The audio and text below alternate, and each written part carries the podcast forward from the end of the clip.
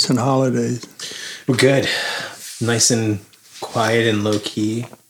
Uh, Christmas, we, when we moved up here, you know, we lived in the city for 12 years. We had Zoe there for the first, the, the last three years that we were in Queens. But even, you know, the whole time we were in New York post college, Erica and I were always the ones that traveled for the holidays. We usually went to her in laws and then my parents' places. And that was fine because, you know, the, the reasoning, I think the logic was we were in a tiny apartment. It'd be really hard to get family to, to come to us and be able to stay. And it's a bit cramped. So we were always the ones that traveled. Over the last few years, we were in, in New York. We finally got a little fake tree for our apartment, though, just so that during that time of year it felt a little more festive. But once we moved up here, we said, okay, we have a house now and we have a kid and we want Christmas to be special. So Christmas morning, Christmas at least Christmas morning will be at home. And and not others could be there if they wanted to, but we we were not going to travel anymore, at least until she's older. And we've stuck with it. We and we had family in some years past be there for it, and this year was a year where it was just the three of us, and it was great. Uh, New Year's Eve, we went across the street for a bit and played some games and had some food and drinks and got back home by like 11 or so, got Zoe to bed, stayed up to watch the ball drop, and then turned in for the night. Yeah. And that was it. Was that at the Macris? Yeah. What games? Uh, Shiri got a, a copy of, uh, I think it's called Telestrations After Dark. Uh-huh. And it's not as uh, blue as like uh, Cards Against Humanity gets, but it's a little more risque in terms of the words that are presented. And the idea is that you're just adults play it, no kids. And where were the kids while the adults They were are playing? in like the other room just watching TV or something. Unattended. Completely unattended. No, I think no, Lily wasn't home. Robbie wasn't home, but Ethan was there. Calvin was there. So they had like the olders looking after. It was it was Yeah. it was Zoe and Naomi and Calvin and Ethan were there. So Yeah. Uh, well, we had a quiet holiday season. Um, the the it generally went according to plan. The most imp- uh, exciting part of it was pre Christmas when we had that snowstorm, and then the lights went out for a lot of people, and we were without lights for three and a half days. oh my god, and this was I can't remember the exact days, but maybe like the tw- oh I do remember because uh, my son Ryder had a birthday on the 18th, and uh, we were without lights, and um, he was having a party and having kids over to spend the night. the, the night that the power went out. Uh, I can't remember if it was that. No, the power went out maybe the the day before. Uh, and we Oh. were still out on his birthday, but we went ahead for, with the party. Uh, but it was a few, you know, 9, 10, 11 year old boys. And so they were absolutely fine with it. They, Nice. they couldn't imagine anything more exciting. Yeah.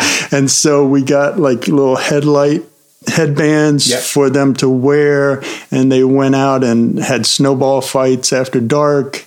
And, um, then we came in and we do have a wood stove and so um, uh, we were able to have heat and uh, and it just it turned out to be great you know uh, awesome. we had candles all over and um, I learned how to cook eggs and make coffee on top of the On wood the stove, Yeah, and uh, so it turned out to be really sweet. Uh, the most frustrating thing about it was that it was right at Christmas, and so we had our tree and we had all of the Christmas lights up, Yeah. but none of them were working No.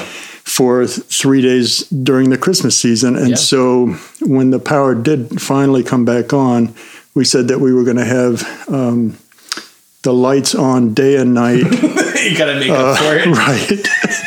right uh, which we did and then we just sort of kept going so we generally take our tree down on um, new year's day but Okay. we still have the tree going in the house we took all the ornaments off so uh, my son Ryder now calls it a winter tree as opposed to a Christmas tree, but we still have the lights on, and I still have the Christmas village up. Nice. And uh, but Heather, my wife, is telling me that you know it's probably time to take it down because now it's becoming a fire hazard, especially because we're still burning the wood stove, which uh-huh. is not very far away. Uh-huh. So we may be taking it down tomorrow, but I'll, I'll keep you updated. On Well, we disconnected the phone, so if we see sirens go yeah, by, right. Well, no, maybe may they're headed toward my house. give her a call. I, that's I'm I'm so happy to hear that you had a bunch of kids. I mean, how, what's the age range? Is it like you're talking like twelve to 14 Well, no, he, my son just turned, uh, Ryder just turned 11. 11, and okay. so it was like 9, 10, 11 year olds. to have 9, 10, or 11 year olds not only survive but thrive without electricity. Oh, yeah, is, they were- is great to hear. As I said, uh, they, they couldn't have been more excited Yeah. to be in the dark. That's awesome. It's so, That's amazing. so anyway, that was the that was the most interesting thing that happened over the holidays, but it was uh, turned out to be sort of sweet. Yeah, So, yeah. The tree thing, we got to take ours down. Ours is still up. well, how long do you generally leave it up for? We don't. We never set up like a specific time of year that we would take it down. Okay.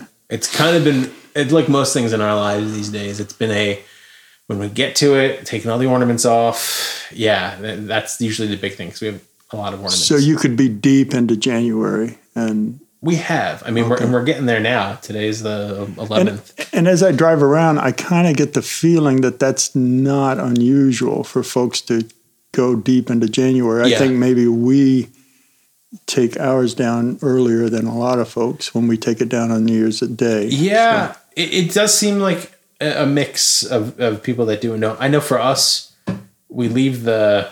I, I'm probably due to turn off the colored lights that are around the house. Those I can turn off probably now, but we usually leave the lights on the big um, spruce late later into the, the year. I think last year we kind of lost track. We had went away. I don't know if we went on vacation or something in January. And then we got back, and it's like, okay, it's getting to be the end of January into February. We did switch to a an artificial tree. As much as I, Is this your first time with an artificial tree? so Erica's mom is allergic to the sap in a real tree, so she grew up with artificial trees. Okay. Uh, I grew up with real trees, and then when we, we like I said in New York, we didn't have a real tree ever. We just had a little fake one for a few years. When we got up here, our first couple of Christmases, we got a real tree. But again, because life is hectic, it, it was like fairly late in December when we would get around to getting the tree, which for some people is okay. I think for for some people, they don't put their tree up and decorate it till Christmas Eve. Other people do it the day after Thanksgiving. It it seems like there's various traditions That's when we do it, the day after Thanksgiving. yeah. So, um, but just the up and down, uh, getting it, getting it to the house, setting it up, watering it, orienting it. I was like, you know, there's a part of me that feels like it would be worth. And, oh, and saving the time on putting the lights up. Like I, you, I could be talked into a, a good fake tree, not not something sort of cheap. Like let's invest in something that looks pretty legit and it's pre lit. So all we have to do is do the ornaments. So we did that for last Christmas. Um, we got one, and it's it's pretty awesome because it comes with like a bag with its own stand that you put it in, and you don't even- you don't even have to take it apart. So we literally just pulled this like big duffel down over it and mm-hmm. cinch it, and it when you transfer the tree out of the stand that you've got it on display in into this bag, the bottom of the bag is a stand with wheels. So all I have to do is just roll it through the house, and I go and put it away in the barn. Through that. Yeah, and I, I took it away, and it's just this big red like tube, um, and it's done. And then next Yeah. Christmas, we just so we fortunately, you know, we got it out at a reasonable time this year because like, oh yeah, we don't have to do anything. Are you ever during the Christmas season once you've got the tree up? Yeah. the fake tree. Yeah, Are I you, feel you judging me. I'm not judging you. I'm just. You got I, the I- I slight might be, against the I might be judging you. Yeah, yeah. Are, is there ever a night when you're sitting there on the couch with your family, watching Frosty the Snowman, Mm-hmm. and looking over at the tree and thinking It's soulless. it's it's it's not real.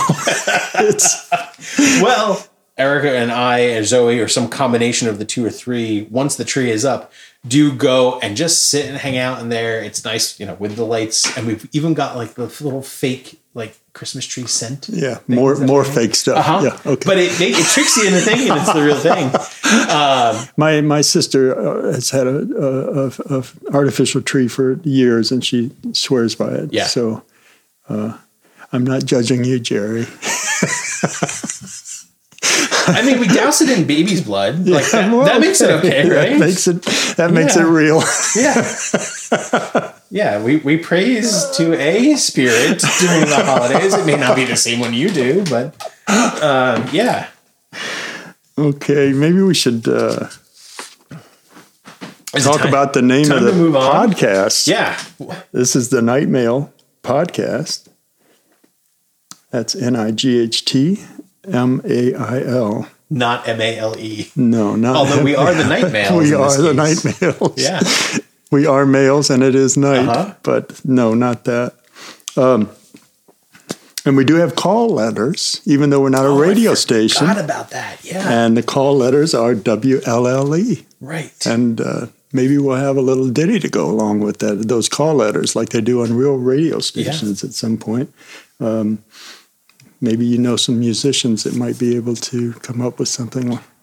I didn't put that on the agenda for for tonight, but maybe after you intro what this thing is that we're doing, I'll take 10 seconds to talk about what people heard at the top of the show. Okay, great. Yeah. So, night mail is the name given to a New England through train that rattles across the darkness with its sleeping cars, mail, express, a smoker, and a coach with a few dozing lumberjacks and college boys traveling cheap with perhaps a milk car or two on the head end. Uh, doesn't that sound great? It sounds amazing. I mean, if it's cheap and easy, I probably would have done it in college too.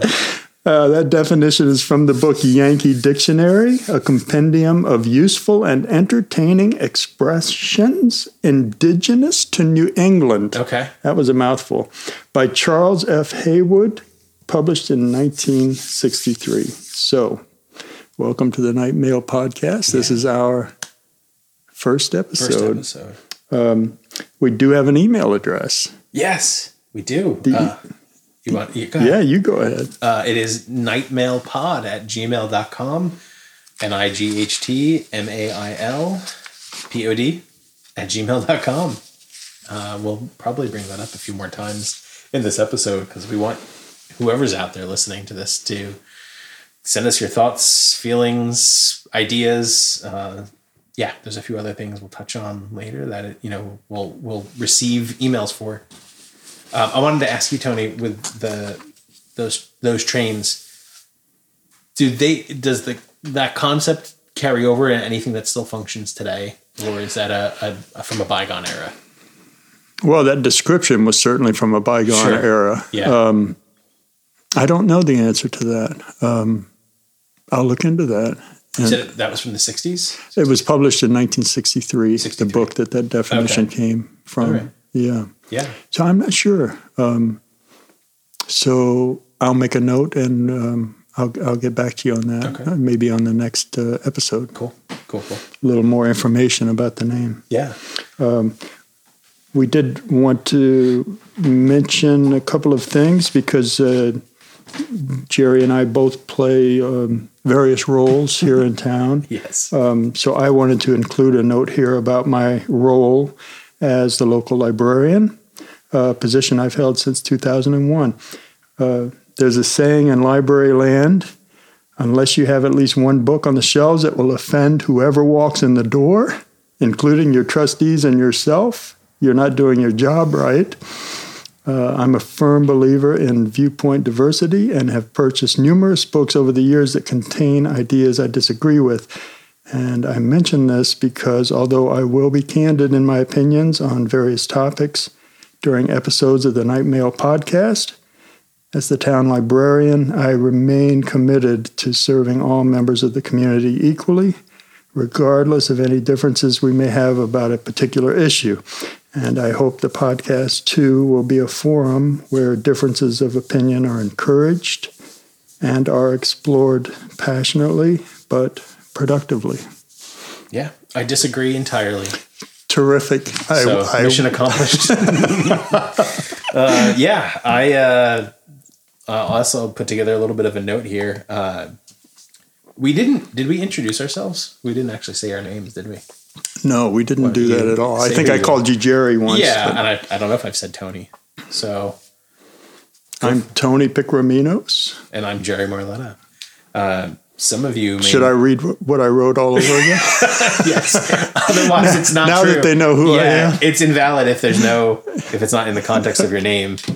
Uh, yeah, I'm I'm Jerry Marletta. Some of you may know me as Gennaro uh, as well, or some combination of Gennaro and Gennaro Marletta and the third. Uh, but don't be fooled by imitations. Trust the original. Uh, I hold a variety of titles and positions uh, with the Reading Recreation Commission, uh, in Monkey Pudding Face, in Wake Up Saying Nothing, with Union Square Consulting, and with Resonator Consulting. Uh, and I just wanted to say that the views and opinions expressed in this podcast are not representative of those organizations. Uh, some of the things you may hear or see within this podcast, if you have that kind of super sense for a strictly audio only medium, will be hot takes. Uh, other things will manage to offend almost 0% of our audience. The goal here is to just have fun with it. Uh, that's exactly what I'm going to do, and I think what you're going to do, Tony. So. Yeah. So you're going to have to explain at least one of those uh, uh, organizations, quote unquote. Let's start with Monkey Pudding Face. Yeah. Uh, all right, man. This is this is feeling like the Jerry Show tonight. But uh, in order to explain Monkey Pudding Face, Okay. I have to explain Wake Up Saying Nothing, which I have to Oh, go okay. It's all it's, all all linked. connected. I got to Yeah. go back even further. So um, I'll probably bring him up uh, again at some point in time during this podcast. Uh, work study job at college. Uh, I met Kyle Marshall. Um, we went to Berklee College of Music. So just at the stage, we're all musicians. Uh, and he had a band. They needed a new bass player and a new drummer. He had caught wind that I played bass. We didn't know each other. Um, the band that he was in was called Research Has Shown. I joined, uh, and this other guy, uh, Keith, joined as a drummer. Uh, and so the band was a four piece. It was me and Keith, bass and drums. It was Kyle on guitar and vocals, and another person, uh, Lindsay, on guitar, vocals, and keyboards. Um, that band existed through us basically all graduating and, and sort of moving our separate ways post college, New York, um, New York, Pennsylvania, and and Lindsay stayed in in Boston. Um, it got harder because we mostly were doing shows in New York. Lindsay left the band, so it was just the three of us. So we renamed it and said it was this band is called Wake Up Saying Nothing. Then we all got older again and moved sort of further away from each other, had kids, uh, and it just became really difficult for the three of us to really do much productive as that band. And Kyle and I happened to both live in Queens, two blocks from each other. So we said, okay, since this thing, the three of us is kind of not happening anymore, let's start our own thing, just the two of us with a computer and lots of like program stuff and backing tracks. And so that's uh, Monkey Pudding Face. And technically, both bands are still active. We've never retired. Wake Up Saying Nothing, we, we released um, an EP that we had recorded drums for like 12 years ago. Uh, and we're just sitting on those drum recordings. And Kyle and I made a point of recording bass, guitar, and vocals and mixing it and getting it out there. This was a year ago or so. Um, so yeah, so that band is you know sort of still our, functions artistically. Monkey Pudding Face, same. So yeah, that's And what kind of music? How would you characterize the music that you play? Wake Up Saying Nothing because it's a, a live drummer is a, a bit harder, a bit more aggressive. It's kind of like a proggy rock, indie rock kind of combination of things. Uh, Monkey Pudding Face is a little more laid back. Uh, I would say it's sort of an attempt to explore the a more of a pop sensibility, but not pop music by any stretch. Uh, but it's just a different way of thinking about writing, um, both lyrically and, and sort of compositionally, but even in, from an arrangement perspective, because it's just two of us. Uh, so it changes things up a little bit. There's a little more room to have things that you wouldn't normally have in a trio. Uh, it's yeah, I don't know. It, people have asked us over the years with all these bands what it sounds like, and we always all struggle. And instead, we like to just tell people like, you know, you can. Here's a list of bands we like. These are all the these are all the ingredients that go into the crock pot um, that has brewed around in our brains over the last whatever 30 years it's resulted in what's coming out of us you know Yeah. i could never say oh we sound like this band because our goal has always been to not sound like any one particular band but just kind of whatever we come up with and dabble in ideas and feelings from these other songs and bands that we like so uh, yeah i mean you can all their stuff is on youtube and spotify and apple music so if you're interested you can go take a look Yeah, I, a de- listen. I definitely will give a listen. Yeah.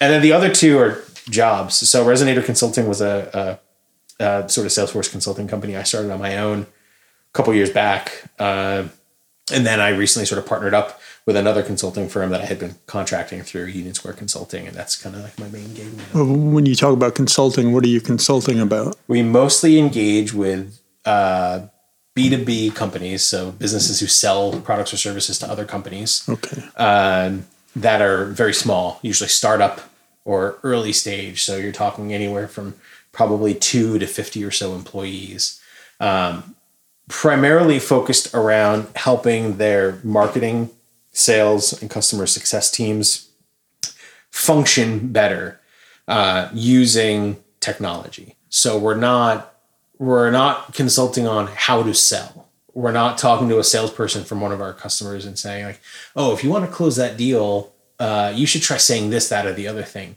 Instead, we're doing things like talking to the sales manager, and the sales manager says, "I have no idea what's in the pipeline. I have no idea what kind of business we're going to close this month or this quarter or this year, or I have a report that tells me some of this stuff, but it feels inaccurate." And so we'll dive in and say, okay, let's try to figure out why. Is it because your team doesn't understand what your business's sales process is? Do they not understand how to translate going through that process to the tools that allow you to have the that insight into what you're planning on selling this month or quarter? Or is it just that the tools that you have suck and don't work very well or were, you know, sort of implemented poorly or there's, you know, the team needs to be trained? Uh, or a combination of all three of those things. And so that's where we kind of come in and, and engage with them as kind of a fractional team. Not, you know, you could always hire somebody full time to do this, or I'll tell you, you know, it, it's more expensive to do that, to get one person with the combined amount of experience that our team has. Uh, you know, you pay hundreds of thousands of dollars a year versus engaging with us and sort of getting as much as you can from us you know, over the course of a year or two. Uh, and you're just getting value instead of us sitting around, you know, hiring somebody who's got nothing to do for two out of five days a week. I'm, I'm sure that's a valuable service for those small startups. Yeah. And uh, I'm, I can imagine that they're really grateful to have some guidance. Uh, Yeah. Yeah. And I mean, it's- it's paid, right? oh, it's very much paid. Not doing Uh, it out of yeah. the goodness of your heart. no, God, no. I mean, I, I worked a regular full time job. nonetheless, Yeah, I'm, no. I'm sure they're grateful. Yes, I mean the, that that element of it is nice. You know, getting paid is the nicer part. right, Okay, you know, so compliments don't pay the bills, right? It's like the there's a, a joke online with like uh, struggling musicians of like, yeah, how many exposure dollars are you paying me? Because those exposure dollars don't pay my bills either. Like, Right. I need to get paid. So yeah. yeah, So f- for um, if if there are any folks out there who are interested in that type of service, what's the name of the consulting firm? uh, Union Square Consulting would be the the, the place to go. Yeah. place to look. Yeah, my my business partner, our CEO Eddie Reynolds, is all over social media and stuff too. So I'm more I'm more the like behind the scenes technical guy. He's the he's the face and the, the selling and marketing side of it. Yeah. He he could ramble on and explain it much more clearly than I could. But yeah. So You want to get into some local history? Yeah. Um, was that all? Oh, uh, I wanted to say one more thing. The music at the top of the episode is something I threw together. I did it. Uh, I'm proud of it. I like it. I think Tony likes it. It may not be what we use forever. We may get other guest artists and stuff to do themes, but yeah, Well, it's nepotism. Whatever my want to call it. question is: Was this a monkey face production or a No. wake up screaming production or whatever the other band was? No, it, it was neither. This would. Uh, I don't really have a a a good name for a band, by the way. Wake up screaming. Make up screaming? Yeah. Yeah. Uh, You I can have that one. I think we actually, I think that's how we got to wake up saying nothing. By the way, was we went from the idea of like waking up startled and saying something like, well, what if, what is it about waking up and not saying anything that's intriguing? Uh, but no, I don't have a, a solo artist name. Uh, I was, I guess we're going to credit this to just whatever my real legal name for now. Okay. I don't- haven't put a lot out on my own really. Uh, so no, it, no, Kyle had no involvement, therefore it's not a monkey pudding face. Do I get a producer credit on this? uh, Sure. for any uh, input that I might. Yeah, and royalties we may get. Yeah, no, I don't think anybody's buying a Okay. 30 second song. Okay. So yeah, take us to uh we doing local events or are we doing local history? Oh, let's do local events, All and then we'll do local history after that. All right. So I've got our uh our town's uh local paper, the Reading Informer in front of me because I as much as I try to keep my finger on the pulse, there's definitely some things I'm not aware of. I'm not going to talk about our town committee meetings uh, because that's all publicly available. But I do want to highlight a couple of things on here that I think are worth mentioning. And I guess this is only relevant depending on when we actually put this episode out. Some of these things may have passed, uh, but on January 17th is a, a blood drive at Mount Ascutney, which I'm a big fan of. I've been donating blood pretty regularly since I turned 18. Uh, there is a bingo event happening uh, at Town Hall on Saturday, January 21st, uh, which is exciting. I've, I've done a bit of bingo, uh, and I know it, it tends to be viewed as a activity that aligns more with the older generations, but I mean, I, I get a kick out of it. Do you have a strategy, a bingo strategy? Is there strategy? I don't know. I mean, just pay attention. I think that's about it. Uh, dab right with your your dabber. Yeah, no, I'd, I'd love to see if anybody's ever tried to like sell a book on bingo strategy or like How a to win at bingo? Yeah, show up. What else do we have going on this Well, uh, yeah. So, so bingo, January twenty first, six p.m. Games will start at six thirty p.m. The cost is uh, ten games for twenty dollars, and you can play up to three cards per game. Cash prize for each game. Uh, it's part. It's through the Reading Historical Society. They're doing it to celebrate their 70th anniversary and to raise money for building projects. There will be cake and beverages free of charge.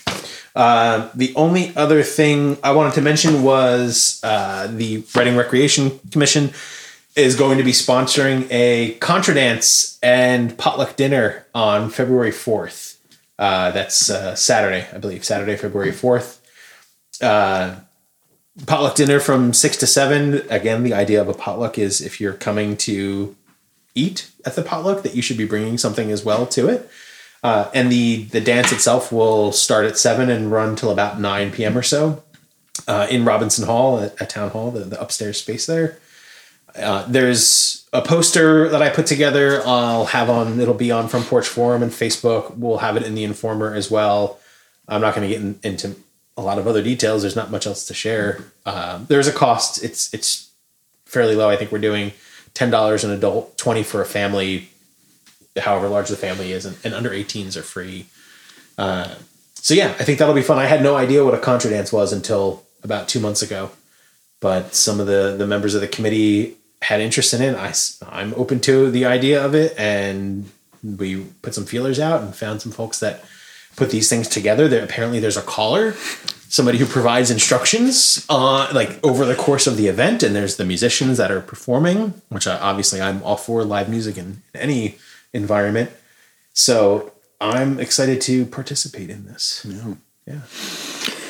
Well, the library usually does a what's called a make a plate uh, event uh, in the fall, uh, and this is a um, an event where uh, primarily kids, but some adults uh, also participate. They come in and they draw patterns on a sheet of paper that I then send out, and they're turned into plates, uh, plastic plates that you can use, you know, for kids' lunches or on picnics or whatever. And uh, a lot of times they have a holiday theme because we do them in the fall, and they're usually back by Christmas. I didn't get to do it this fall because I got COVID um, during the time that I was going to do that. So I'm going to do it here early in the new year, um, perhaps in um, February um, or March, but um, I will publicize that through all the local That's sources. But that's something that's coming up for the library. Yeah, I think Zoe's done that in years past. Yeah, people seem to enjoy that. Yeah. And actually, I remember uh, when I was in elementary school, I was born in 1965. So I started at um, kindergarten in 1970. And I want to say I was in maybe third grade. And we actually did this very thing Right. uh, back in the early 70s. And um, I remember the one I did that I kept for a long time was uh, it was a pilgrim with a pilgrim hat, and I except that the uh, brim of the hat on one side was much longer than on the other side. So My hat it has three corners. One of those corners sticks got- out I really think far. I, I got confused as to whether I was doing a three corner or a. I didn't know what I was doing, and I think there was a big turkey in there and Yeah. maybe some straw. Anyway, that plate is long gone, but I miss it, and I think about it uh, not daily but often. wow. so, How does that make you feel? Tony? well, I wish I had that plate. Yeah. So, All right. Well, I'll remind And Zoe I- to take care of her plates. and I wish I had done better on the hat, but uh, I, I think about that daily. So. You know, I'm going to haunt you now. I'm going to Anyway. To make a crazy looking hat and just sneak it into the library. All right, so that's what's going on, or need- or that's what went on. Do you need volunteers or any help with that event? yeah, that'd be great. Okay. Who should people contact if Uh, they, if they wanna can contact Monkey Pudding Face. they can I'm contact going to wonder what that Tony at the library. Uh, okay, let's talk about some local history. Um, I want to read this. Uh, I want to read this little uh, blurb or paragraph from um, the New York Evening Post. We will eventually end up in Reading, but this is from 1833. Um, it says the 1833 meteor. St- is that how you pronounce that? Meteor, meteor, or meteor? You talking about the Yeah, up in the sky thing. body or whatever? No, Meteor, right? Yeah, meteor. Meteor. Yeah. Meteor storm. Yeah. It doesn't sound right. As reported by the New York Evening Post. Okay. Wednesday, November 13th, 1833. This morning, about three or four o'clock, a most remarkable meteoric phenomenon was witnessed by hundreds of people coming from the country to market and by others whose avocations led them abroad at that early hour. Some two or three hours after midnight, small shooting stars began to be observed in the sky, which gradually increased in number and magnitude until the whole firmament appeared in motion with them, as if the planets and constellations were falling from their places. They were of various sizes, from the magnitude of Venus to that of the smallest perceptible fixed star. A person who witnessed this phenomenon describes the appearance presented by the heavens as magnificent beyond conception. The general direction of these meteors was westerly, and their tracks as they descended towards the earth were nearly parallel, so that it, appeared as if the cope of heaven was raining down a shower of fire, which was driven in an oblique course by the wind. The appearance of the largest of these meteors was attended with a visible illumination of the atmosphere, like that caused by a faint flash of lightning. Sometimes the observer, on turning in the direction from which the light appeared to come, saw only a luminous trail, like that left by a skyrocket, the meteor having already been extinguished. None of them seemed to reach the earth in their descent, but ceased to be luminous about 15 or 20 degrees from the horizon, like torches dropped into an atmosphere too thick and impure to support combustion. The phenomenon continued for more than an hour, after which the meteors gradually decreased in frequency and size and finally disappeared altogether. So there is a song that you may be aware of called "Stars Fell on Alabama," which is a very famous song. It's like an American songbook standard. Uh, Frank Sinatra has done a version of it that's wonderful.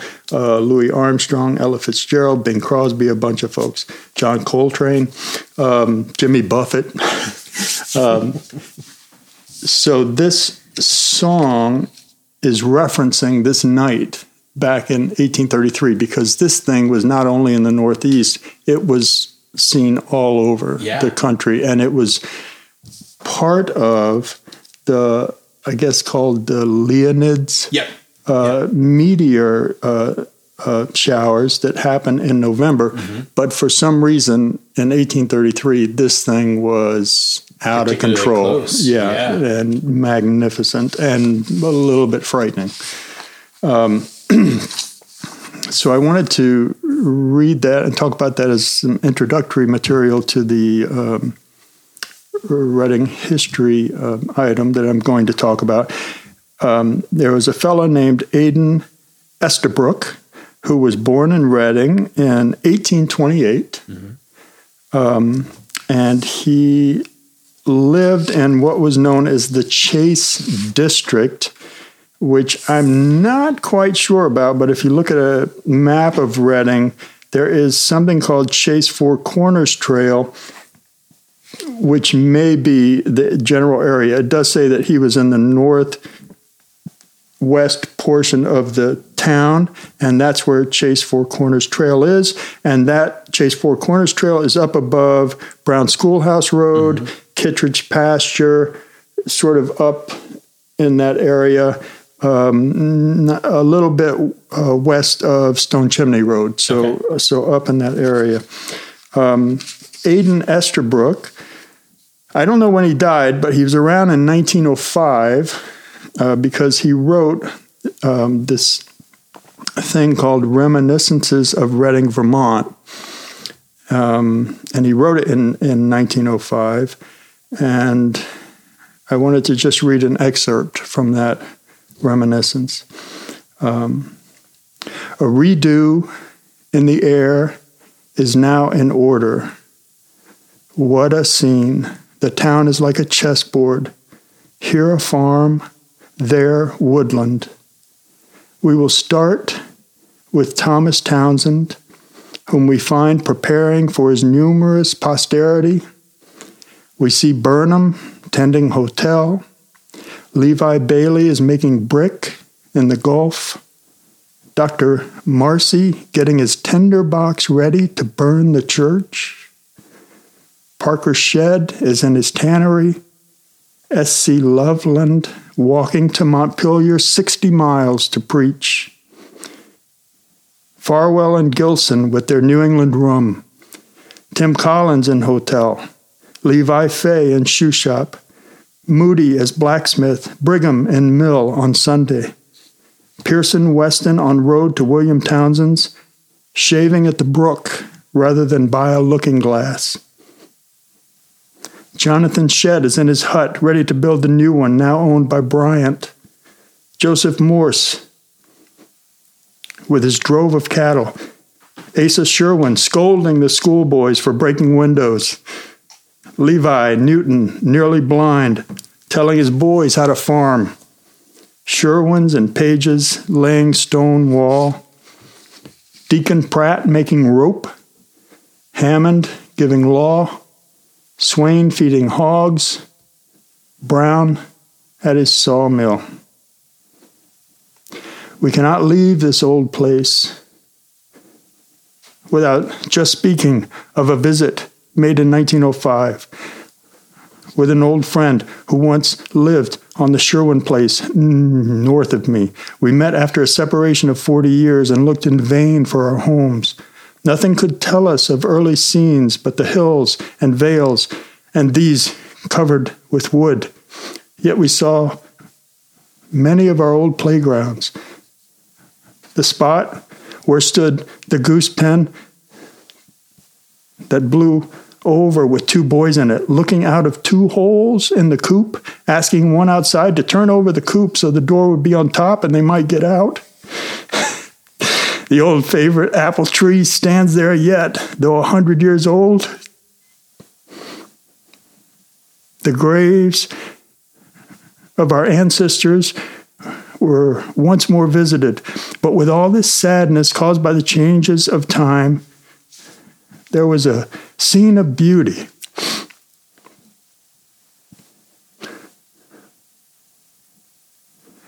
The old cellars, they were completely banked with cinnamon rose bushes and blossom, seeming to say, We still cherish your old homes. The places where your parents gave you birth. In November 1833, a meteor burst high above us. Yellow particles, like snowflakes, covered the ground. The noise was of heavy thunder, and the wind a cyclone, tearing up trees and shaking buildings like an earthquake. This was for several minutes of the night. I asked Father, Has the end of the world come? No, my boy, we are still safe. Viola is here in bed. And are George and Simon safe too? Yes. And your old cat? Is the pony safe? Yep. Go to sleep, Aiden. Interesting. So it sounds like when it went overhead here, that there was something was falling from the from the sky to the ground. Yeah. At least according to that. Yeah, or at least it appeared so. Yeah. Anyway, but you can imagine. So he would have been. He was born in 1828, and that was 1833. Five, years, Four or five old. years old. Yeah. Yeah. Yeah, that, I mean that that would blow my mind as an adult then, even now in this era.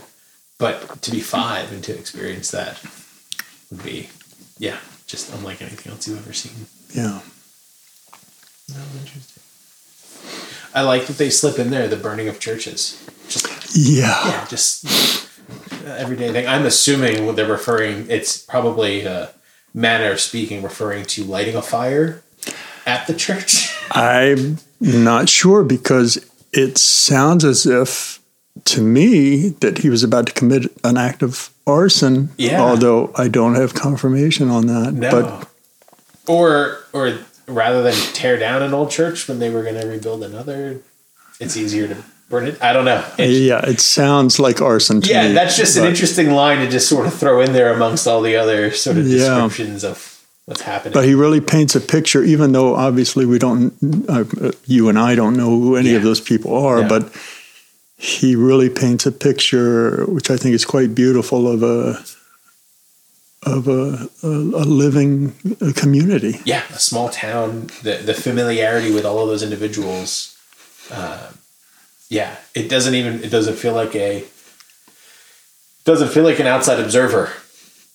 It feels like somebody who's just a part of that every day, just kind of you know walking outside and looking around and yeah, there's that thing I'm used to seeing. There's that you know that person doing that thing, that other person doing that thing. It it feels very ingrained in this person's self and Yeah. what they see and what they do every day.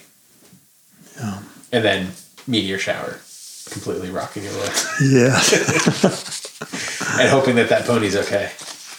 Yeah, Yeah. right.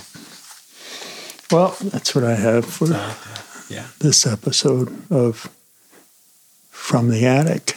Yeah. Is Local did you history. pull it from from upstairs. I upstairs. pulled many things from the attic.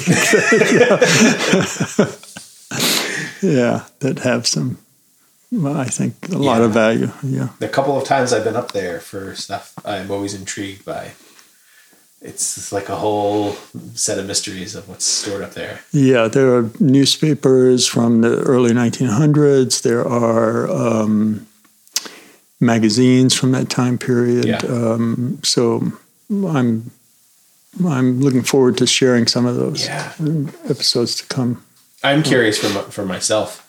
what is the sort of official? I don't want to say stance, but with what's up there, what is sort of publicly accessible, either by appointment or or freely, or is that just kind of like the private archives of the library? No, because they're not really being preserved in, in that sort of a way. Right. I mean, they're just they've been up. They were just sort of stored up there, and they're they've been gathering dust for a hundred years. But uh, I mean, there's a lot of newspapers and. Yeah. Um, and, and magazines and and and some older books, um, but as far as accessibility, um, yeah, they're certainly accessible. If anyone's interested, I'm happy to.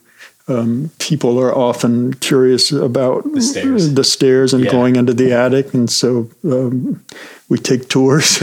we, we offer tours of the attic if you're interested. Yeah, no, I, I'm And, careful going uh, up there. I would bash my head and going up. But I could also bring some stuff down, and I'm happy to do that. So yes, they're completely accessible. All right, And, that's awesome. yeah. All right. Uh, I wanted to just touch on briefly a, a couple things. Uh, we're in a new year. Uh, that always leads to lots of articles around public domain. Uh, and I thought there was a couple of of things I heard that were hitting the public domain this year that were worth pointing out for anybody who's not familiar.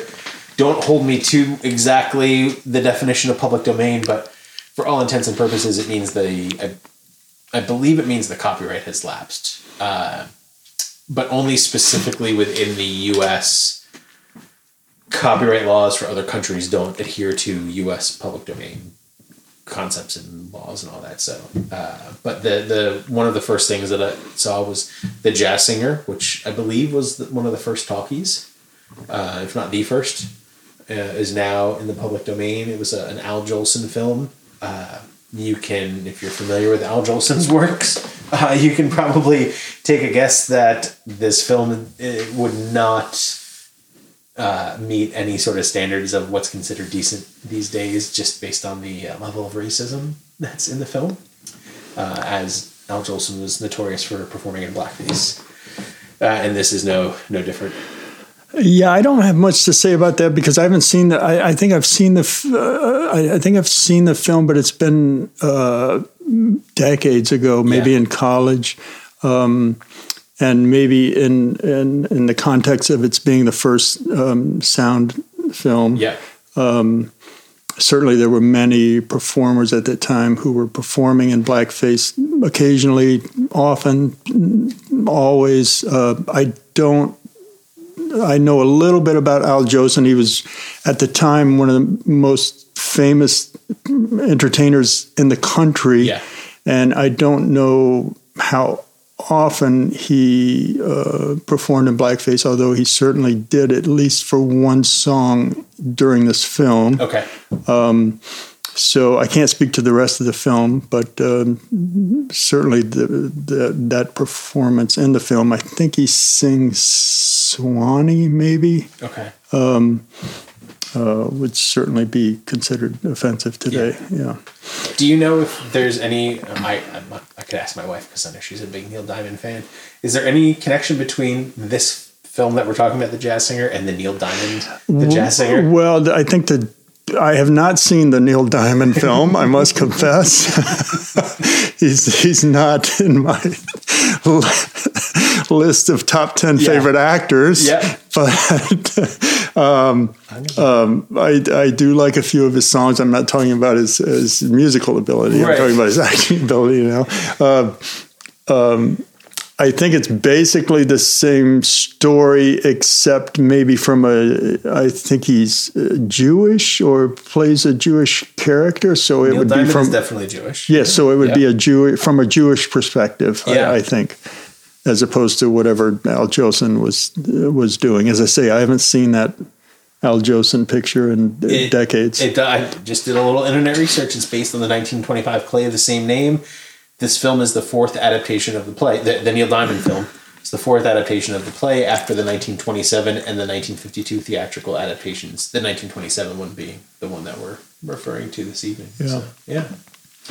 Uh, one other film, uh, definitely a, a landmark in the sort of sci-fi realm, is Metropolis.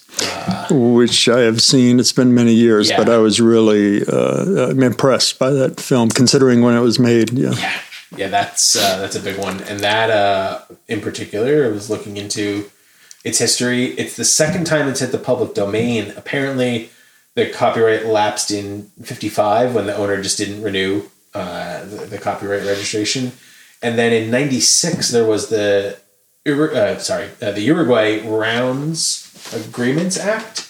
Which brought the copyright back? It, uh, that act restored protection for foreign films that were still protected by copyright in their source countries, but where it would have lapsed into the public domain in the US due to them not re-registering it or whatever, whatever steps somebody would have to take to keep it copywritten. So that was sort of a it sounds like a blanket opportunity to allow those works that were still protected in their home countries to remain protected in the US. And then in 98 there was the Sonny Bono Copyright Term Extension Act Sonny uh, I didn't look into. I mean, I'm guessing he put it up on the put it up on the docket. That extended the term of copyright protection uh, for another 20 years. Works copywritten prior to 78 had their terms extended from 75 years to 95 years from the date of publication. Uh, and all of this always comes up in January because it doesn't matter when something was published. The, the the public domain doesn't kick in until January of the following year, so you get the full calendar year regardless of the anniversary date. So Yeah, yeah, so that's officially the fact that Sonny Bono was involved is uh, amusing, but uh, Yeah. I, I don't know why quite, but No. it, it, it does make Yeah. me smile. So uh, one other thing to mention while we're on the topic of, of, of copyright, and it's not Sonny Bono, but uh, if anyone's not already familiar, if you've watched as many horror, sci-fi, or thriller films as I have, you you may have noticed that uh, one film that you'll see in movies fairly often uh, is Night of the Living Dead, the George Romero yes, zombie film is often the scary movie people are watching in films because George Romero never had the film copywritten or trademarked. There was there was never any protection. It, it was a I believe it was an accident. It was not intentional, and I don't think it was negligence. I think it was like a something wasn't filed the right. I, I don't I don't remember the exact reason, but. Yeah.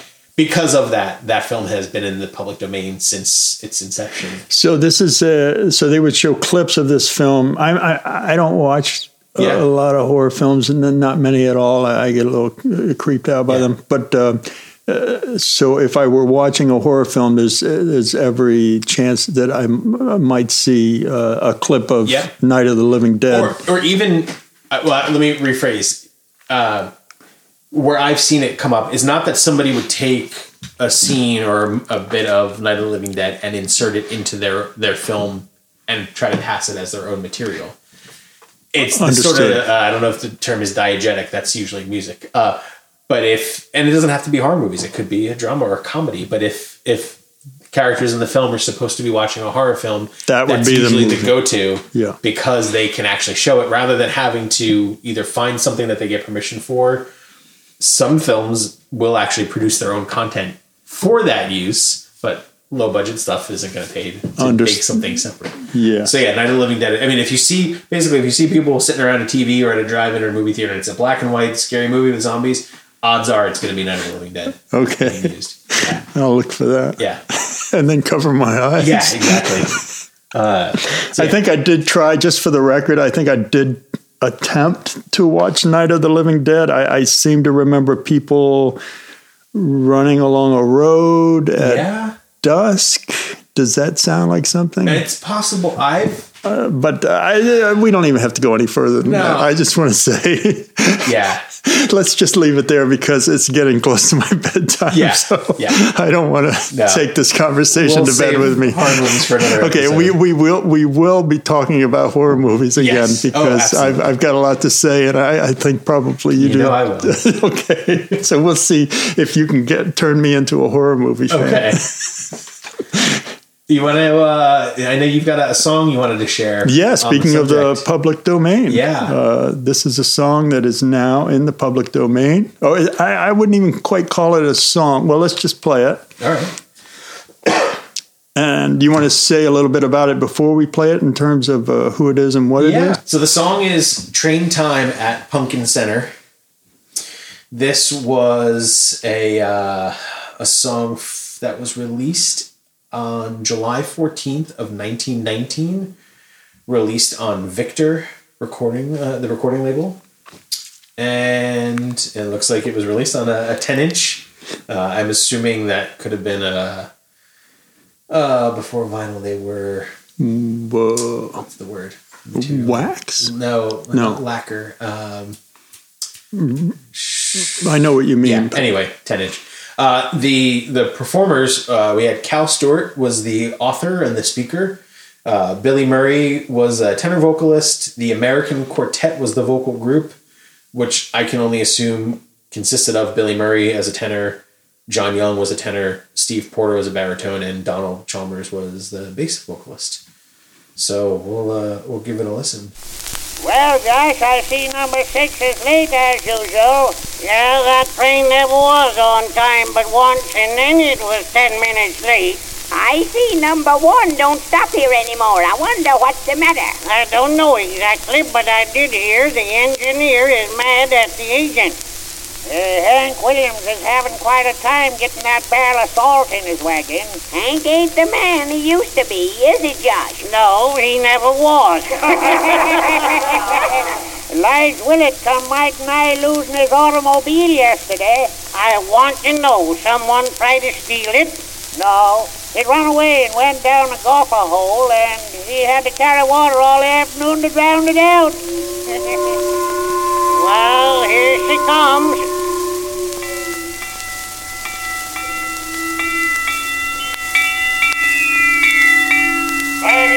Hoskins Tavern. Commercial House. Hoskins Tavern. Commercial House. Hoskins Tavern. There's a fella in the car talking to you, Josh. Be you talking to me, mister? I was talking right at you. You're a bad shot. You missed me a mile. What's the population of this town? Principally fruit. Well, uh, I don't mean what do you raise, but how many people live here? Get out and them. They're all here at train time. Josh told it to him that time. Yeah, I'll say he did. Have you lived here all your life? no, not yet. He'll do well, Josh and Josh. Yes, he don't know he's talking to the old feller what put the Josh in, Joshin. Anything going on here? No, nothing ever happens here, only sundown, sun up, and change of the moon.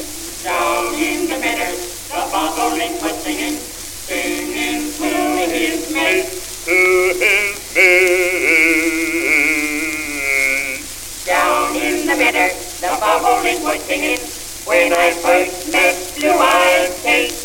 We wandered through the fields together, as we listened to the bobolink, Link, link. Link and we vowed our love would never sever, as we listened Now, Lem, you stop that. Let the boy sing. To the bobolink.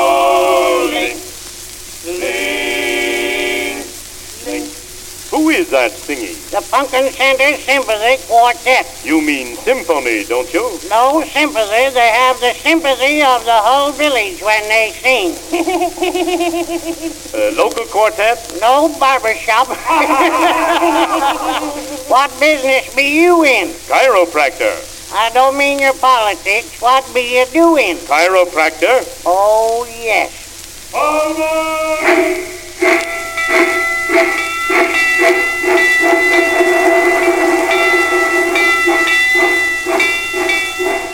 What did he say he was doing, Jim? Chiropractor. Smart fella. I'll bet he sells a lot of it.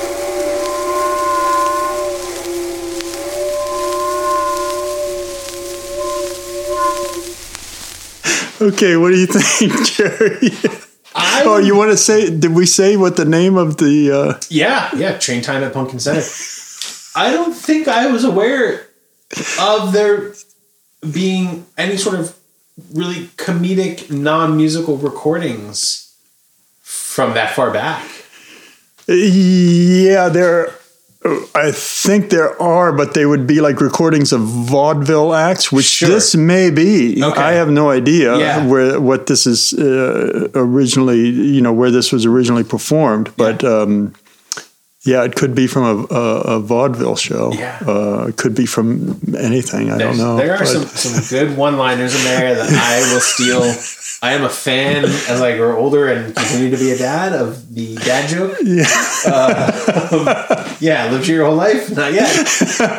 Yeah. yeah, that's a famous. Uh, if you look at a book, uh, uh, I have a few on the library shelves. If you look at You- a book you of old, here? yes, I do. Uh, um, if you look at a book of old Vermont sayings, Mm-hmm. uh, that's or, and if you go to New Hampshire and look at a book of old New Hampshire sayings, that's going to be a standard. Uh, Response. you've you've lived here all your life, not yet. Yeah. So it doesn't seem to be regional. Or, I don't know where they were. Well, it Well, sounded like they were. Yeah. I don't know if they were in the South or where they were. but- Well, we, we forgot to mention it at the top of that uh, section, but it was recorded in Camden, New Jersey. oh, okay. So Which is not not New too far. That's your That's neck of the woods, isn't it? ground. Yeah, yeah, I'm from, from Jersey. Um, but yeah, uh, yeah, it's uh, it's good. I, it, it's It's not monkey pudding face, but you know what not- is? But what what can be? You know, a, you can only strive. You know, not nobody's perfect. There's definitely bits in there. I'm like, I need to listen to this uh, another time or two Yeah. to, to make sure I catch. well, you everything that was being can said. Yeah, because I found it on the Library of Congress uh, website Yeah. where they have uh, lots of great stuff. Um, yeah, that's that's great. We uh, we should definitely pull some more of these. in- yeah, uh, in future episodes. That's enjoyable. And there, yeah, the it's interesting they don't try to clean up the audio. It's just here's, Well, that, that's a question for you as a musician. Would that be possible to do something with that? Oh. uh, as far as your there's know? some that can be done. I I don't know enough about what the sort of Library of Congress's um, outlook is, but I would imagine their goal is to preserve in whatever condition the material they can get their hands on at that point in time. If somebody else wants to take a pass at cleaning it up and possibly affect the integrity of what is there, sure. But I think for them, it's a okay. We got our hands on this. This is how it sounded. That that's it. We're Yeah. gonna preserve it, and digitize it there. Yeah. Yeah, anything you do is gonna affect. Yeah, I'm not gonna get into the, the weeds, but yeah, if you if you try to get some of the the, the needle hiss and, and the noise out, mm-hmm. you you really can't do that without affecting the rest of the recording as well. Mm-hmm. So, so I guess now we're getting close to the, the wrap up, we wanted to talk a little bit about things we want to do in future episodes. So, something you and I talked about, Tony, was um, Well, wait. Before we get on to the Oh. future episodes, we have a past uh, episode to talk about. no, we, not yet. Episode number zero, in case you missed it. Um, you want to talk about music swap?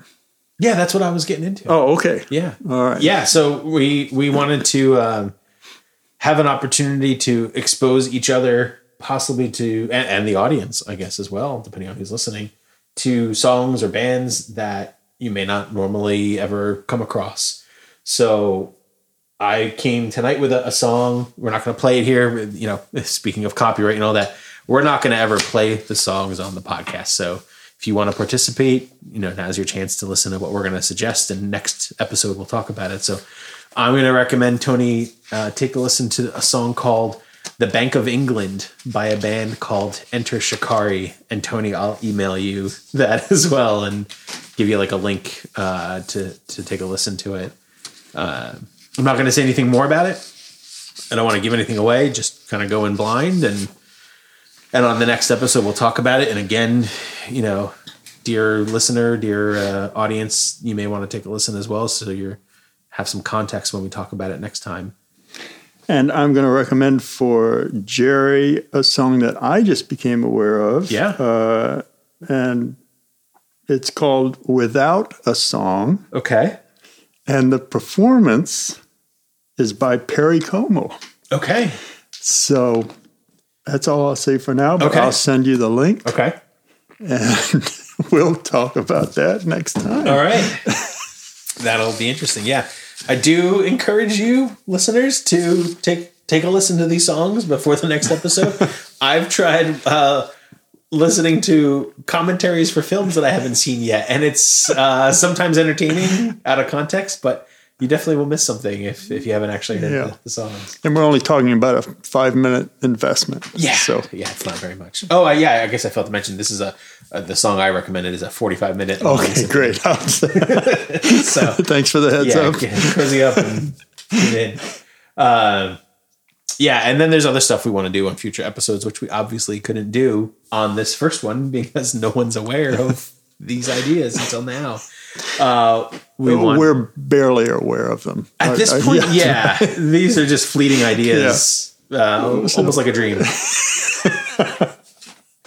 uh, but uh, trivia uh, is something that I think would be good, or, or sort of a, a quiz quiz show between the two of us where uh, we'd like you audience members to email us at nightmailpod at gmail.com with just your name and address and we'll toss your name in the hat and then once every couple of episodes or depending on the volume of people that are engaged maybe every episode we'll come uh i don't know maybe f- we'll, we'll figure out who's going to be the the quiz master and who's going to be the participant. But you know let's say tony's going to uh come with with some trivia questions for me. I'll i'll draw a name out of the hat from the folks who've emailed us and i'll i'll answer on your behalf and hopefully i you know win five out of get five out of ten right or so and I don't know. Well, what are we going to give them, Tony? Uh, maybe we'll have some um, night mail podcast bookmarks uh, made up, and like uh, that who knows? Who knows what else will come? Yeah, or just you'll get your name spoken on air, and yeah, you'll have the prestige. right? Yeah, it's something to share with your family and friends. You can always use another bookmark. It's my philosophy. Yeah. So yeah, we'll we'll do that. Uh, we thought about just bringing some things to the recording that we really enjoy, things that we think are worth sharing with you and recommending that you take a look into or read or uh, purchase or if it's a product or just things that that maybe we don't think you would come across in your day to day, but somehow were brought to our attention and, and we wanted to share with the general public. We'll probably make sure to have some sort of a, a beverage at the top of the show and, and maybe some local food. There's, you know, we're in Vermont, so there's lots of amazing uh, dairy product and meat products and all sorts of edible products in the area that we can uh, we can try out and sort of do a, an on the air review of. Uh, We'll probably be. I'll maybe read a little bit uh, from some works that are in the public domain, some short passages. Um, yeah, just, and we'll just chat. Uh, perhaps have some f- local folks on to Yes. chat to Guests. talk about local issues. Um, to have some local talent on, uh, whatever that may be, music or otherwise. yeah, visual Uh, arts. yeah. That would be great. Yeah. Uh, advice. If anybody needs some advice, you can write in and ask us a question.